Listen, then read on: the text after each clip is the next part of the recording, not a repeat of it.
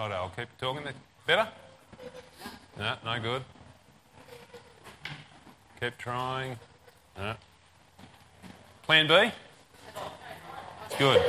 See, all you need to do is swing the microphone around and it makes everything come on. No, not quite, not quite. Great, thanks, James, for getting us organised there. Great song, Gabs, to finish up with. It's a very old song, but it's got some timeless truth in that. As you uh, sing that, it really does um, uh, build something into your heart and your soul that it is well with my soul, despite whatever circumstances I'm going through, because of what Christ uh, has achieved for us. So uh, that is a wonderful blessing that we can sing that. Before we go any further, uh, last week we uh, had our last talk in Philippians, and that was um, about generous giving. And we did hand out some commitment cards. So, for those of you who weren't here last week, Doug, can I just get you to grab those? So, if you didn't get a card last week and you're a regular attender here at Exchange, uh, Jane wants one too behind you there, Doug. Here, boy. if you could just grab one of those, um, it's just helpful for us here at Exchange as we get an idea uh, doing our budgeting going forward to um, as you make a pledge of commitment to your generosity towards the church. Uh, if you're just a visitor today, you can feel free to take a card, but don't feel obligated at all um, to do that. But for those who are regulars and connected here at Exchange, we would love you to take one so we can help sort of do our planning uh, going forward. And I would encourage, I don't normally self promote myself, but I would like you to, if you're able to, click on um, the sermon we had last week, uh, which sort of talks about that. Um, you might, some of you might have done that and found a really soft recording. Did anybody find that? Um, I found out through the week that some things hadn't been quite right, so I've actually re uploaded again to make it right again, so you will be able to hear it this time, hopefully a lot more clearer.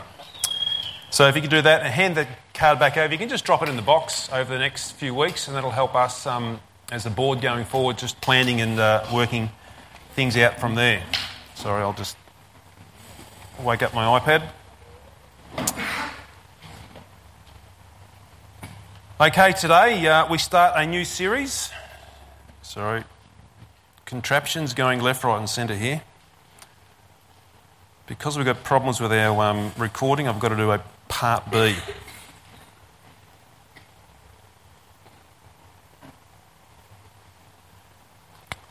Good. Okay, today we start a new series, uh, one where I ask people to um, send in to me uh, questions or uh, passages from the Bible where you've read through something and uh, you've looked at it and looked at it again and perhaps looked at it again and think, I still don't quite get what this is saying here. That question might roll around your mind what does that mean? Uh, so, over the next 10 weeks, um, we will be looking at sort of these passages. People have sent them in. I've got about probably seven or eight or so that have come in. Uh, so, if you've still got some others, please uh, let me know about them and then we'll uh, put them together as we will today, just over the next few weeks, sort of looking at this and say, well, what does that mean? Today's passage uh, is from the book of Judges, but before I get there, um, who can remember back to 1987 uh, when Bob Hawke, during an election campaign, made this big promise that by the year 1990, no child will be living in poverty? There's a few hands going up. Not looking for any political um, persuasions there, but that was a big promise that Bob Hawke made that no child shall be living in poverty by the year 1990. This became one of those massive folklore promises that went down through the ages. It's sort of just, you know, this is this big statement.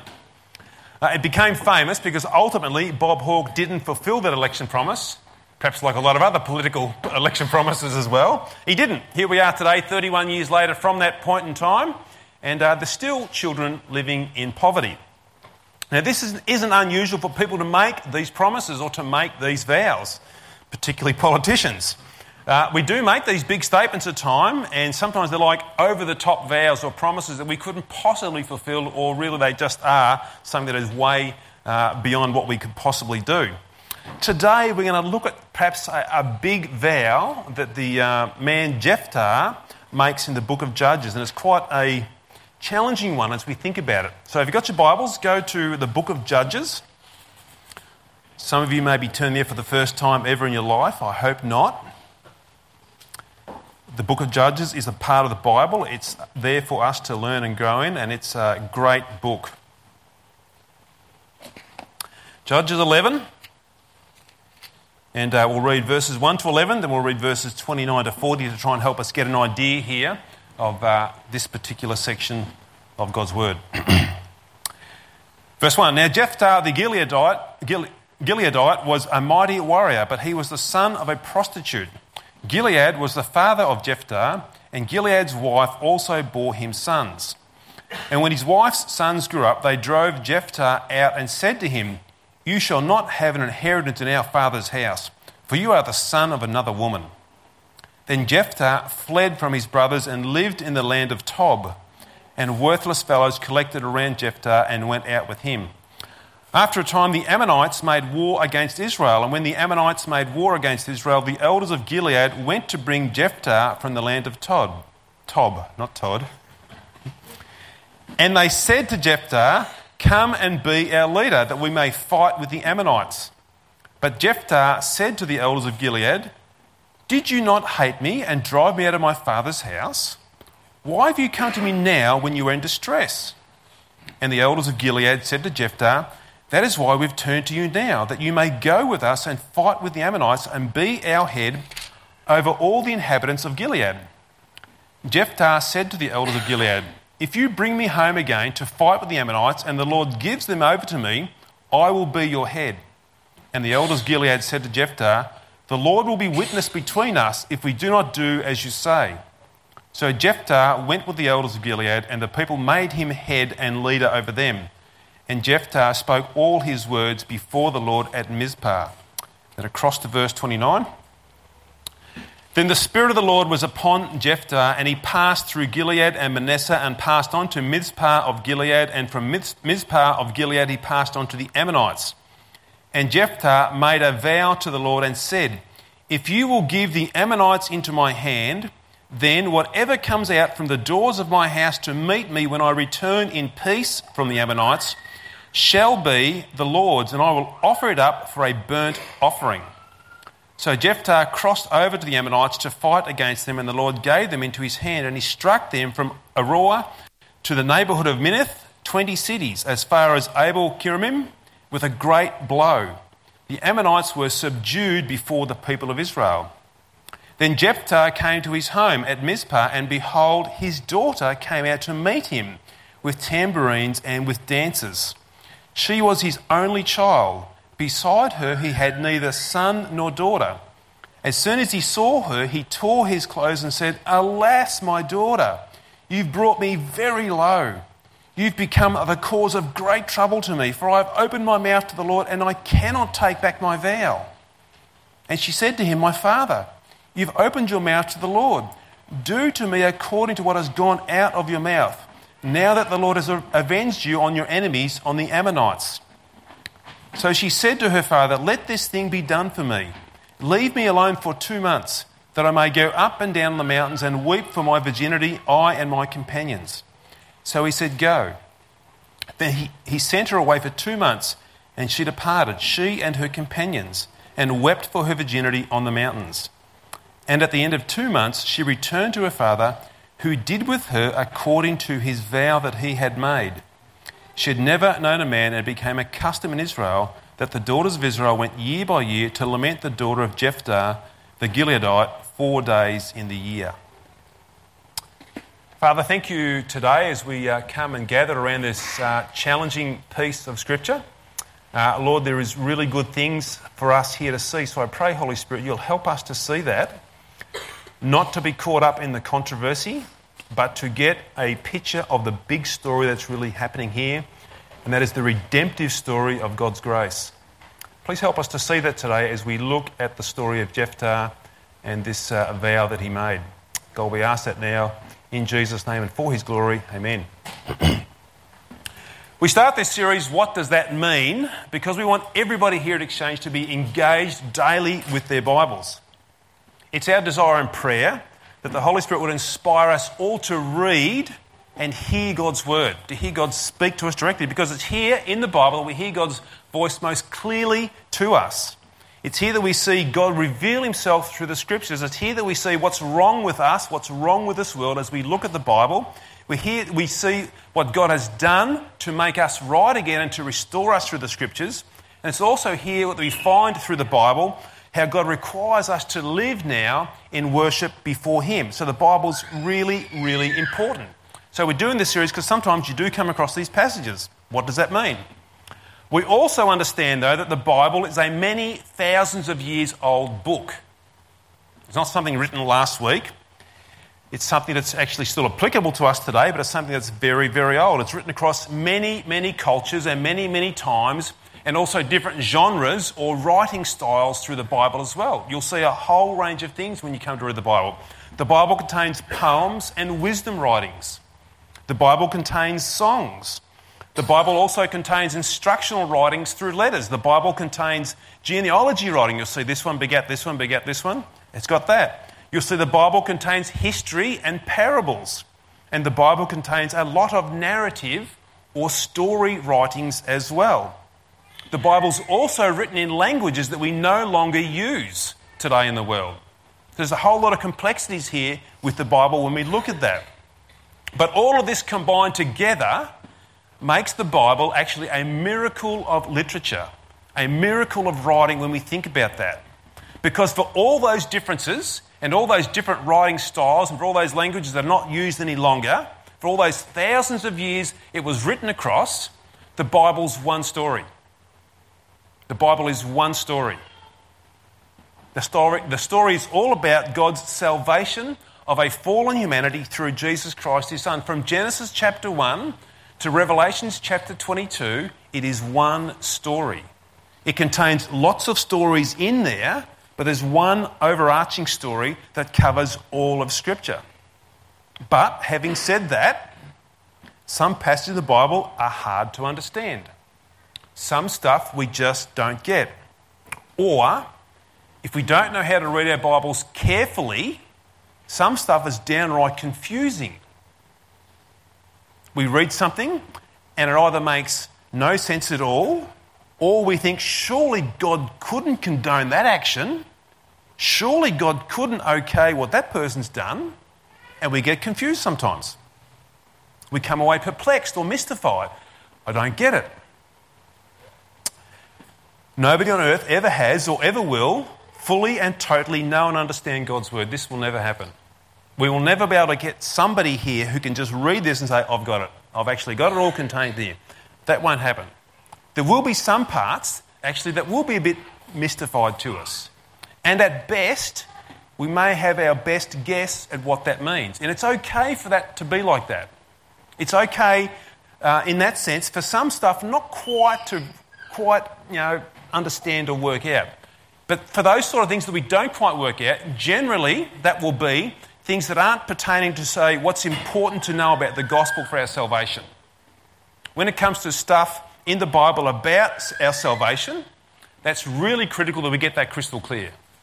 So if there is something that we don't understand, it's probably going to be a incidental thing that doesn't really matter that much in the concern of the gospel and what's, um, what I'm saved by. The stuff, though, that is difficult in the Bible that we do want to try and look at, though, we want to actually try and deepen our knowledge in Him as we work through it, which will help us deepen in our love for Christ and also deepen in our worship for Him as well. As, as well. Jephthah's vow is one of those difficult passages. It is one of those challenging ones.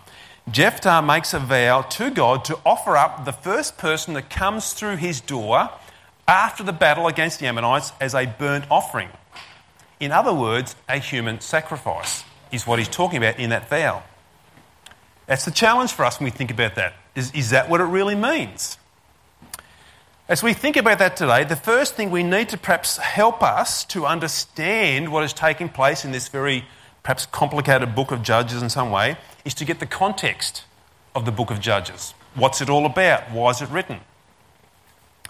The book of Judges is a historical narrative style of writing. It's, it's the recording the history of Israel. It's a record of the nation of Israel after their leader Joshua has died and he has led them into the promised land. They're now conquering these uh, lands and peoples that are there. This is God's promised land for the nation of Israel.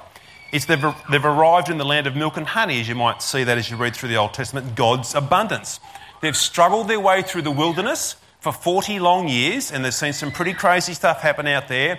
And it's like they've come over the top of the mountains and they've now landed on the Gold Coast beaches of Queensland. It's the land, it's the promised land, it's the land of milk and honey. That's what it is. But Israel are a people at this time who are totally ruined in the context of the book of Judges by ease and abundance. They lose sight of God and they just indulge in the good life. They're ruined by all this ease and abundance they're now in. And part of this ruin here in the book of Judges is they are led into a reckless and godless living. They do some pretty crazy stuff. They show very little restraint and they absolutely fall morally um, away to a very degrading view of humanity. This is the scene here or the picture here of Judges. And perhaps one verse, which is said a few times in the book of Judges, this happens to be the last verse, sums up what Judges is all about. And it's Judges 21 25, and it says this In those days, so in the days of the Judges, there was no king in Israel. Everyone did what was right in their own eyes. Gives us a picture here of what Judges is about. In Israel in those days, it was every man for himself and do whatever feels good for you. That's the backdrop here we see in the book of Judges. Israel's in a state of perhaps moral chaos at this particular time because they're just doing whatever feel, feels good to them. And this picture in Judges also gives us here is Israel keeps rocking back and forth from either captivity and plunder by other nations around about them. God rescues them and they go back into times of good and plenty. They're sort of going between these two sort of um, pendulum swings. Israel cries out when they're in deep trouble, and then God graciously steps in time and time again. And He raises up these judges or saviours for them in these times of captivity. And they're delivered from this pain and misery, and they say, Thank you very much, only to fall back into their old ways again really, really quickly sometimes as soon as they get comfortable. They forget about God again. And this cycle just keeps happening in the book of Judges. It just keeps happening, spins around and around. So that's the backdrop for Judges here. It's sort of like the wild, wild west. It's sort of crazy times here and they're going through this massive pendulum swing of chaos to order. In steps Jephthah's story. This brings us now to him as God raises him up as a judge for the nation of, uh, nation of Israel. Uh, in chapter 10, verses 17 to 18, you sort of see a bit of an introduction here. The Ammonites have come out to war with Israel. And what we see here is that Israel's looking for a leader. They're looking for someone who can rise up and lead them and command them in this battle. And then we get to Judges 11, and we see Jephthah introduced here as the, the, uh, the writer of the Judges brings it in. In verse 1, he tells us he's the son of Gilead. He's a mighty warrior, so he's actually got some skills here to actually lead.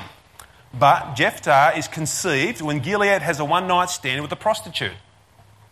So there's a bit of unfaithfulness already, showing some of the moral chaos in Israel. And uh, he's conceived in a one night stand with a prostitute. Gilead does the right thing, though. He brings this boy home into his family, brings it back, and then raises this uh, young fella up. Gilead has a wife, though, and she has other sons, we see in verse 2.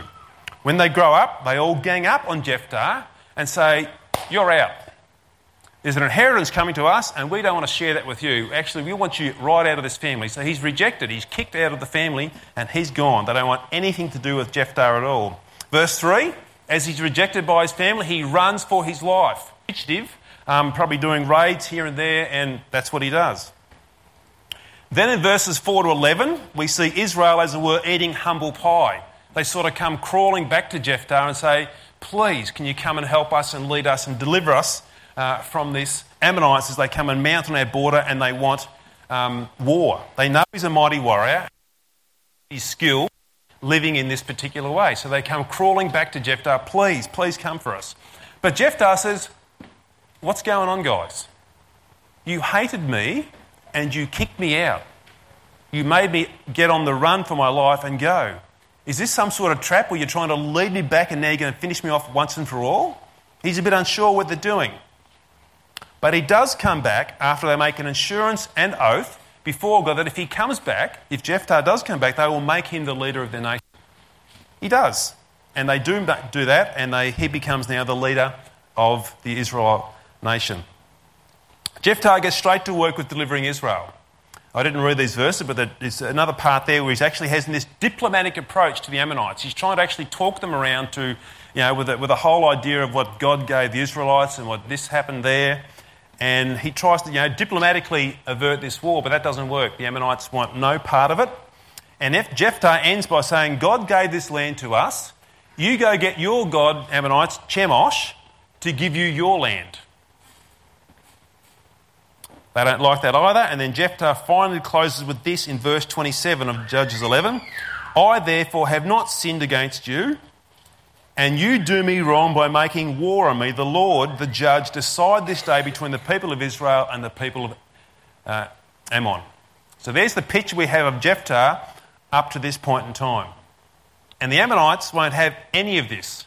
They just want war. They just want war. The war is on as far as they're concerned. So uh, Jephthah leads um, Israel into that, and he goes into verse 29 of uh, Judges 11. And the Spirit of the Lord went upon Jephthah, so the Holy Spirit of God is now, as it were, clothed, come upon Jephthah. And he passed through Gilead and Manasseh and passed on to Mizpah of Gilead, and from Mizpah of Gilead he passed on to the Ammonites. He gathers them for war, and that's exactly what he does. There's heaps in that long passage we didn't read, though, that tells us that Jephthah had a really good knowledge of God. He had, had a good understanding of the Old Testament books, particularly the ones up to that point in time, which have been uh, perhaps Genesis to um, Deuteronomy. He would have had a good understanding of what was taking place there. Jephthah goes to war against the Ammonites and God delivers them into his hand. Verse 32 So Jephthah crossed over to the Ammonites to fight against them, and the Lord gave them into his hand. So he's actually subdued this foreign nation and uh, done them in. So here's Jephthah's story so far. He's a strong, mighty warrior. He's the son of a prostitute. He's rejected by his family and he's run out of town and he's probably suffering all sorts of insecurity at this, particular time living like that. The Israelites have recalled him back. Lead us, please lead us. But it's here, it's here where the story takes a real twist. For some reason, Jephthah goes on to say this crazy, crazy, rash vow. And we see that there in verses 30 and 31 of chapter 11. And Jephthah made a vow to the Lord and said, If you will give the Ammonites into my hand, then whatever comes out from the doors of my house to meet me, when I return in peace from the Ammonites, shall be the Lord's, and I will offer it up for a burnt offering. And if we follow that story through, as we did before, when Jephthah comes home, the first thing that greets him coming out through his door is his daughter. Is his daughter. So, according to this vow that he's made, he now must offer her up as a burnt offering or human sacrifice to fulfill this vow. If only the story ended at verse 32. And the Lord gave the Ammonites into the hand of Jephthah. If only it ended there. But it doesn't end there, it goes on. The writer of Judges actually takes up the next 11 verses purely to talk about this vow, which is really interesting because he's trying to say something to us. He's trying to show us something here in this. Now, for us, it's perhaps really confusing what is going on here that he would talk about this. But he takes 11 verses to focus in upon this crazy, rash vow. And the million dollar question, I guess, that we get out of that next 11 verses what's happened to Jephthah's daughter? What happened to her? As you and I read this passage, it reads like she was sacrificed, doesn't it? It reads like that. Because it says there in verse, uh, verse 39 at the end of two months, she returned, that's Jephthah's daughter, to her father, who did with her according to his vow that he had made. That's how it reads. And this is what really troubles us when we see this. We get perplexed by that. Could that really have happened? Could God really condone that? This question sort of nearly jumps straight in your mind as you read this story. It's the bit that stops us.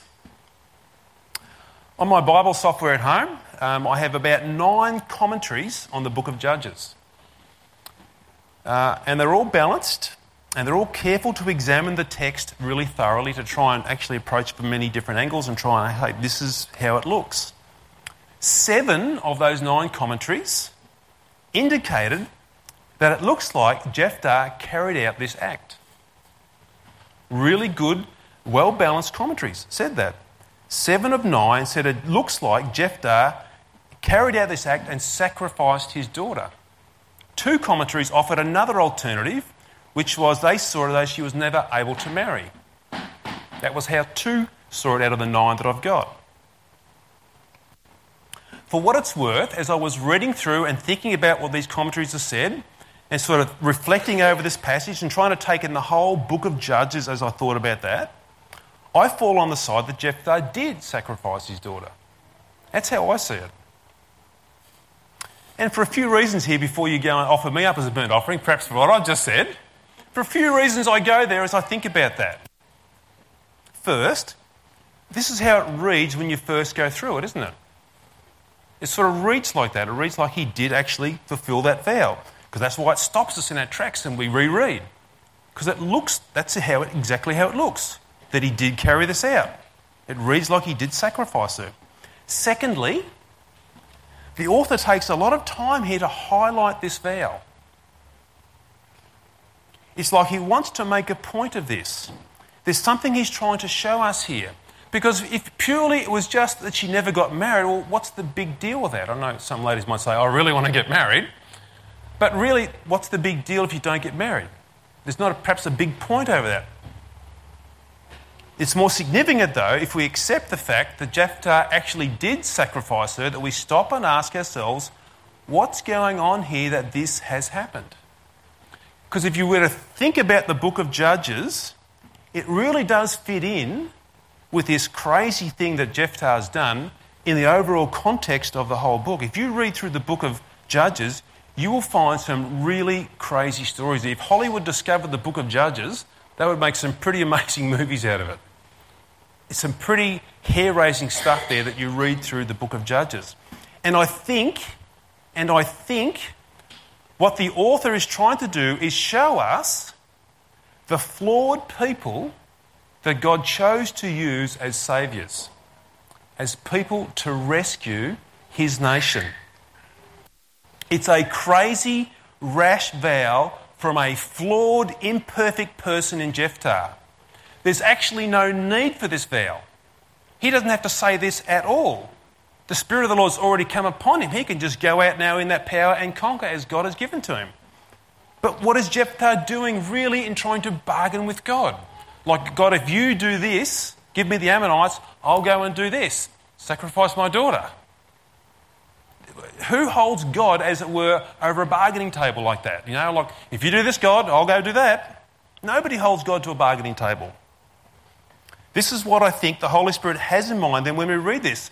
He wants us to see a flawed person in Jephthah and the way God uses flawed people for his purposes. Now, it's okay if you disagree with me. We'll still be friends. We'll still be friends. Because what we believe about this vow, as I said before, won't affect our salvation. It's not, it's not central to the gospel, as it were. But you see, though, if we take this first view that he did sacrifice her, this troubles us. And we ask ourselves, how could God then use a person like this? How could God use someone like Jephthah who goes and sacrifices his daughter? Isn't God, as it were, condoning what he's doing by allowing this to be in the scriptures and us for, for us to read it? Do we not think maybe God's condoning this? You see, these types of passages as it were, become like cannon fodder for people trying to shoot holes in the Bible. Someone like um, Richard Dawkins or Christopher Hitchens or someone like that will, will read this and say, There you go, your God's a child sacrifice. He condones child sacrifice. And this is exactly the passage they'll pull out.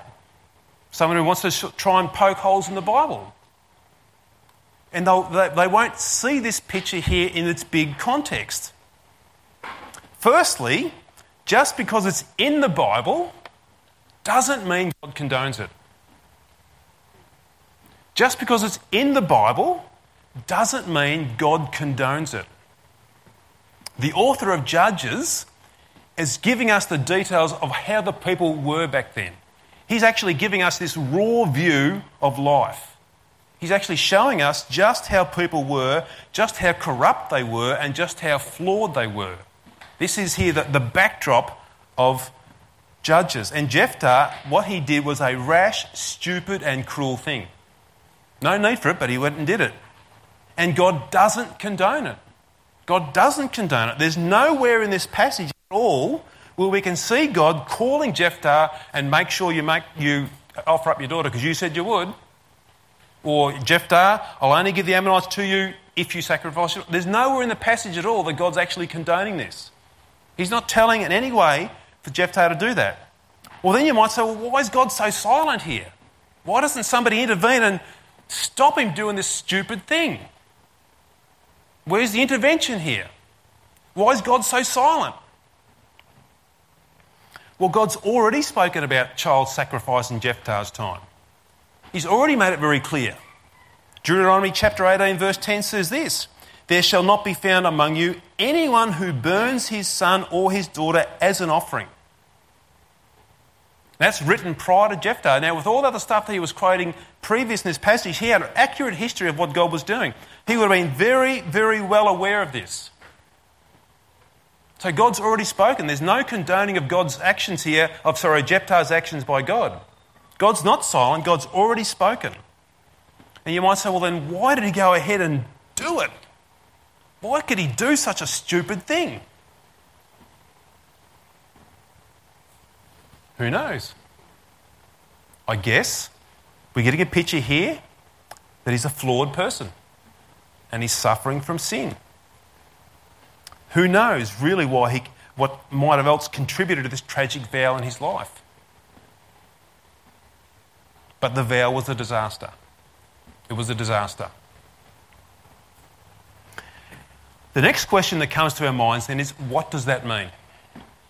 We read that and we say, okay, what does that mean for me now? I'm reading this perhaps 3,000 or more years later, 3,500 years later, and I'm reading this tragic story, and I'm trying to say, okay, Holy Spirit, you, you've You've inspired that in the book of Judges, and I'm to see something now in that and to work that into my life today.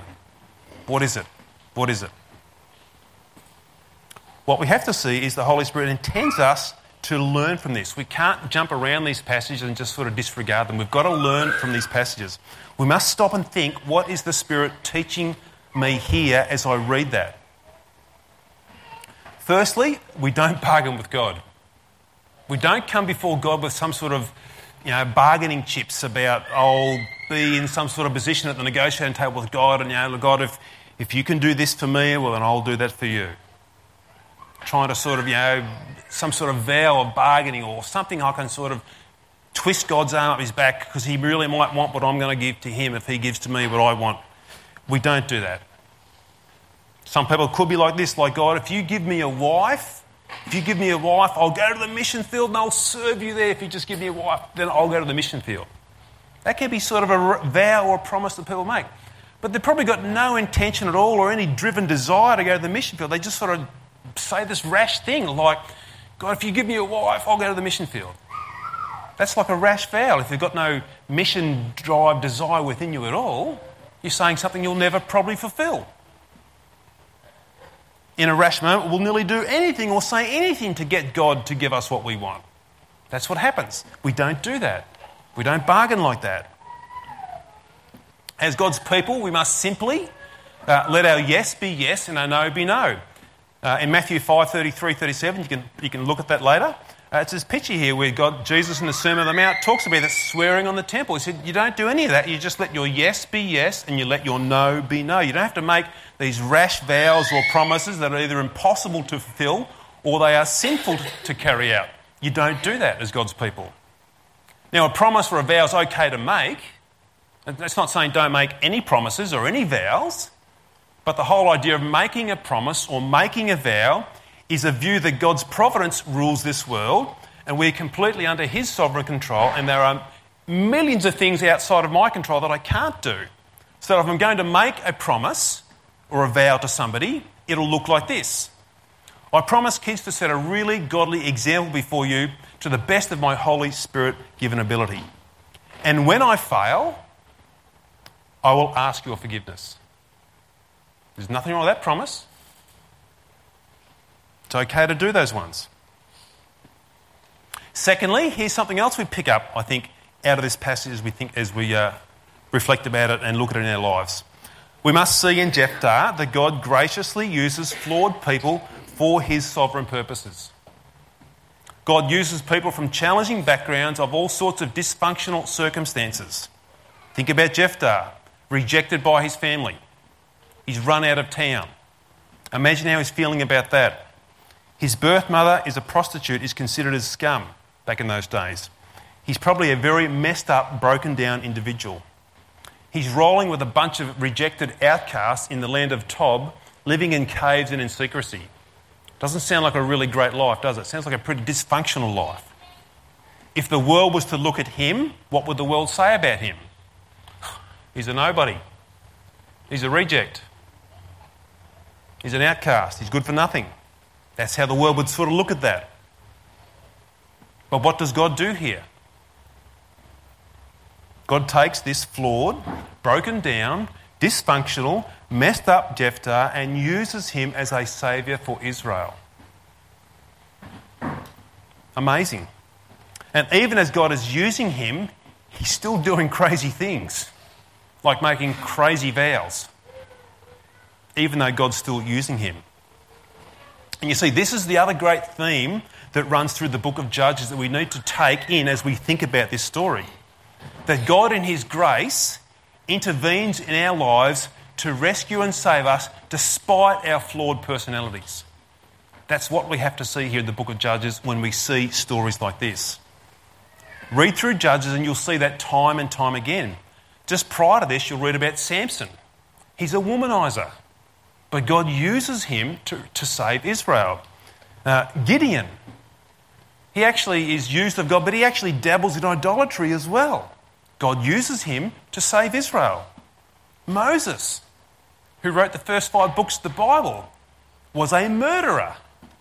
God used him. King David is an adulterer and a murderer. God uses him. Come to the New Testament. Paul the Apostle, he's an executioner.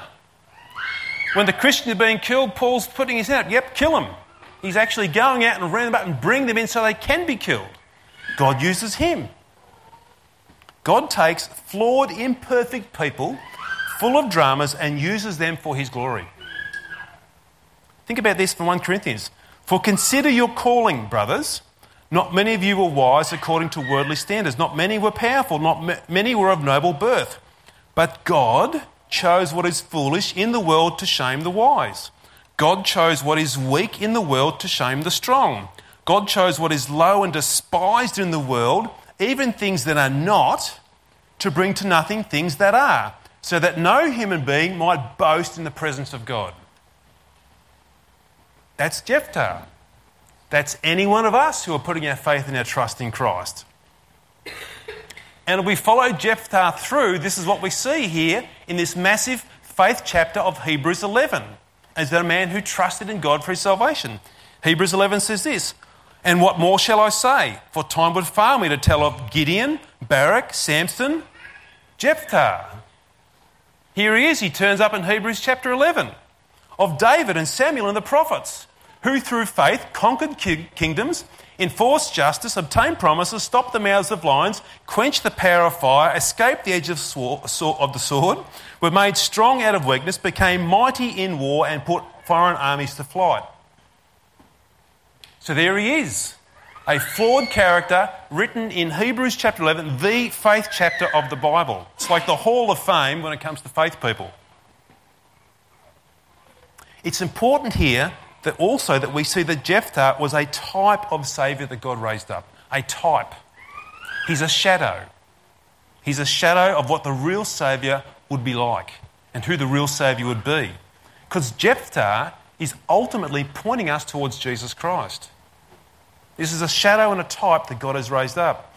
God all along has planned for his son to come and to be the flawless and perfect rescuer of our souls.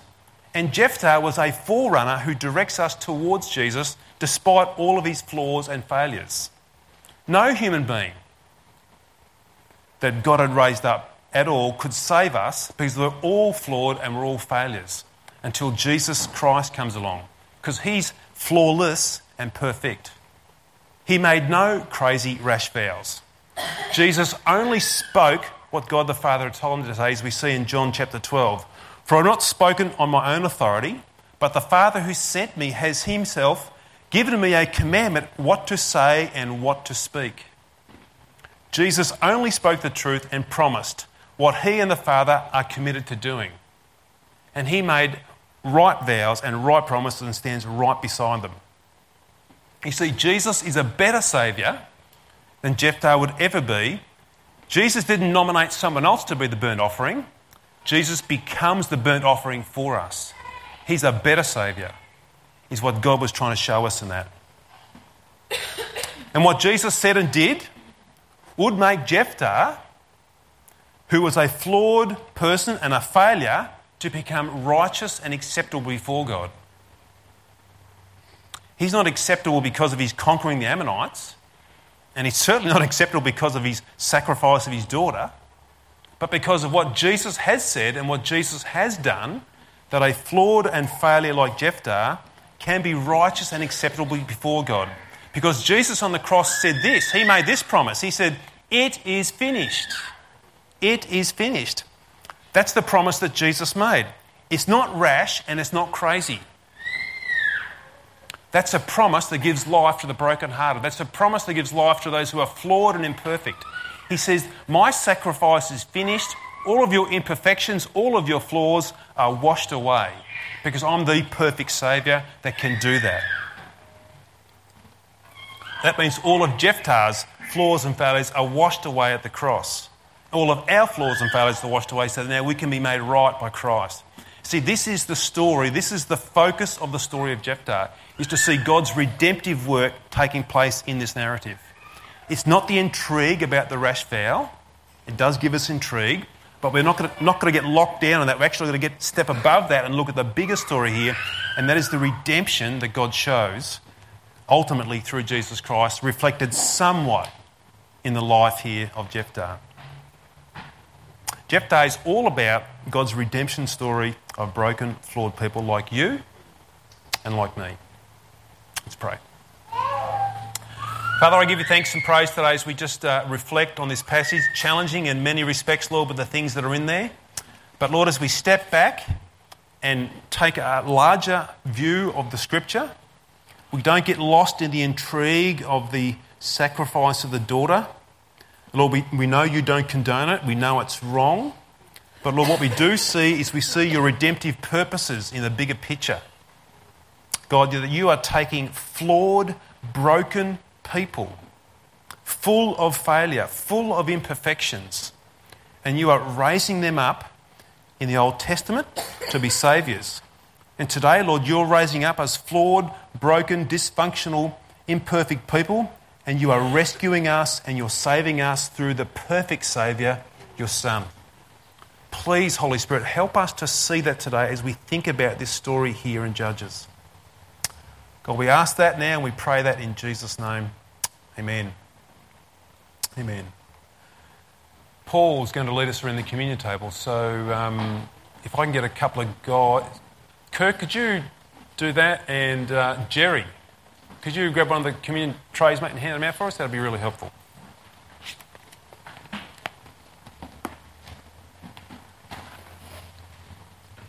Just grab the microphone there. Just, um, yep, pull it off. You pull it off. Good morning.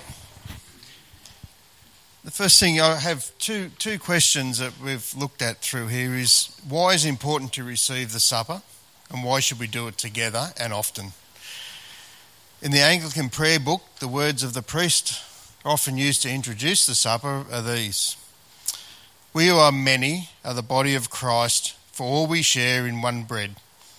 Come, let us take this holy sacrament for the blood and the body of Christ in remembrance that he died for us, and feed on him in our hearts by faith with thanksgiving. So there's the truth. And as Todd's been uh, preaching in Philippians, uh, we hear that as well. So Philippians 4:19. And my God will supply every need of yours according to his riches in glory in Christ Jesus. We need this to do this together because um, that is the effect of the gospel. It makes us, who are many, one. We are one only in Christ. The gospel is all about sharing together and partaking together forever, and the Lord's Supper is a taste of this togetherness. So, what is good? We all together share in God's riches. God's riches that are seen fully in the glory and found only in Christ. This is the truth and why we need to do this together, not in secret, and it's not on our own. Because if we are in Christ, then it shows our unity of God with God and with one another. The second matter of why we do this about is about feeding on him. It's a metaphor. We don't literally eat the flesh or, the, or drink his blood. This is an extreme way of thinking, nor is just a memorial. We are to feed on him in our hearts by faith. There is something really happening when we crunch this cracker and drink the juice. We all accept we are unworthy of God's grace. We only see we see only Jesus is the worthy one who takes away the guilt and shame and gives us his righteousness. This is what grace is all about. The word grace can be used can be the word grace can be spelled out this way, which is grace is God's riches at Christ's expense. We we receive this by faith. We believe this is not something unreal, but very real and present as we participate. The Holy Spirit works in us, reminding, reminding us, teaching, affirming, encouraging us to accept His grace. That is why we need to do it often. It helps us together receive His grace and be thankful, for this is a proper response for the gospel.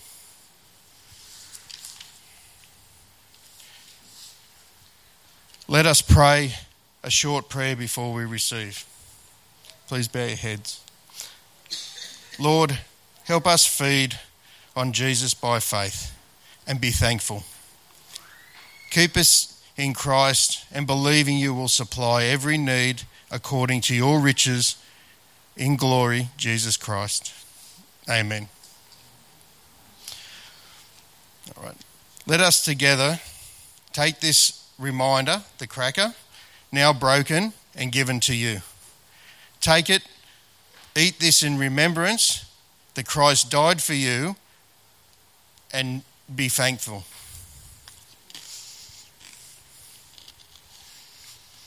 Let us take Take this juice in reminder and pour it out for many. Drink this in remembrance that Christ's blood was shed for you and be thankful. Amen.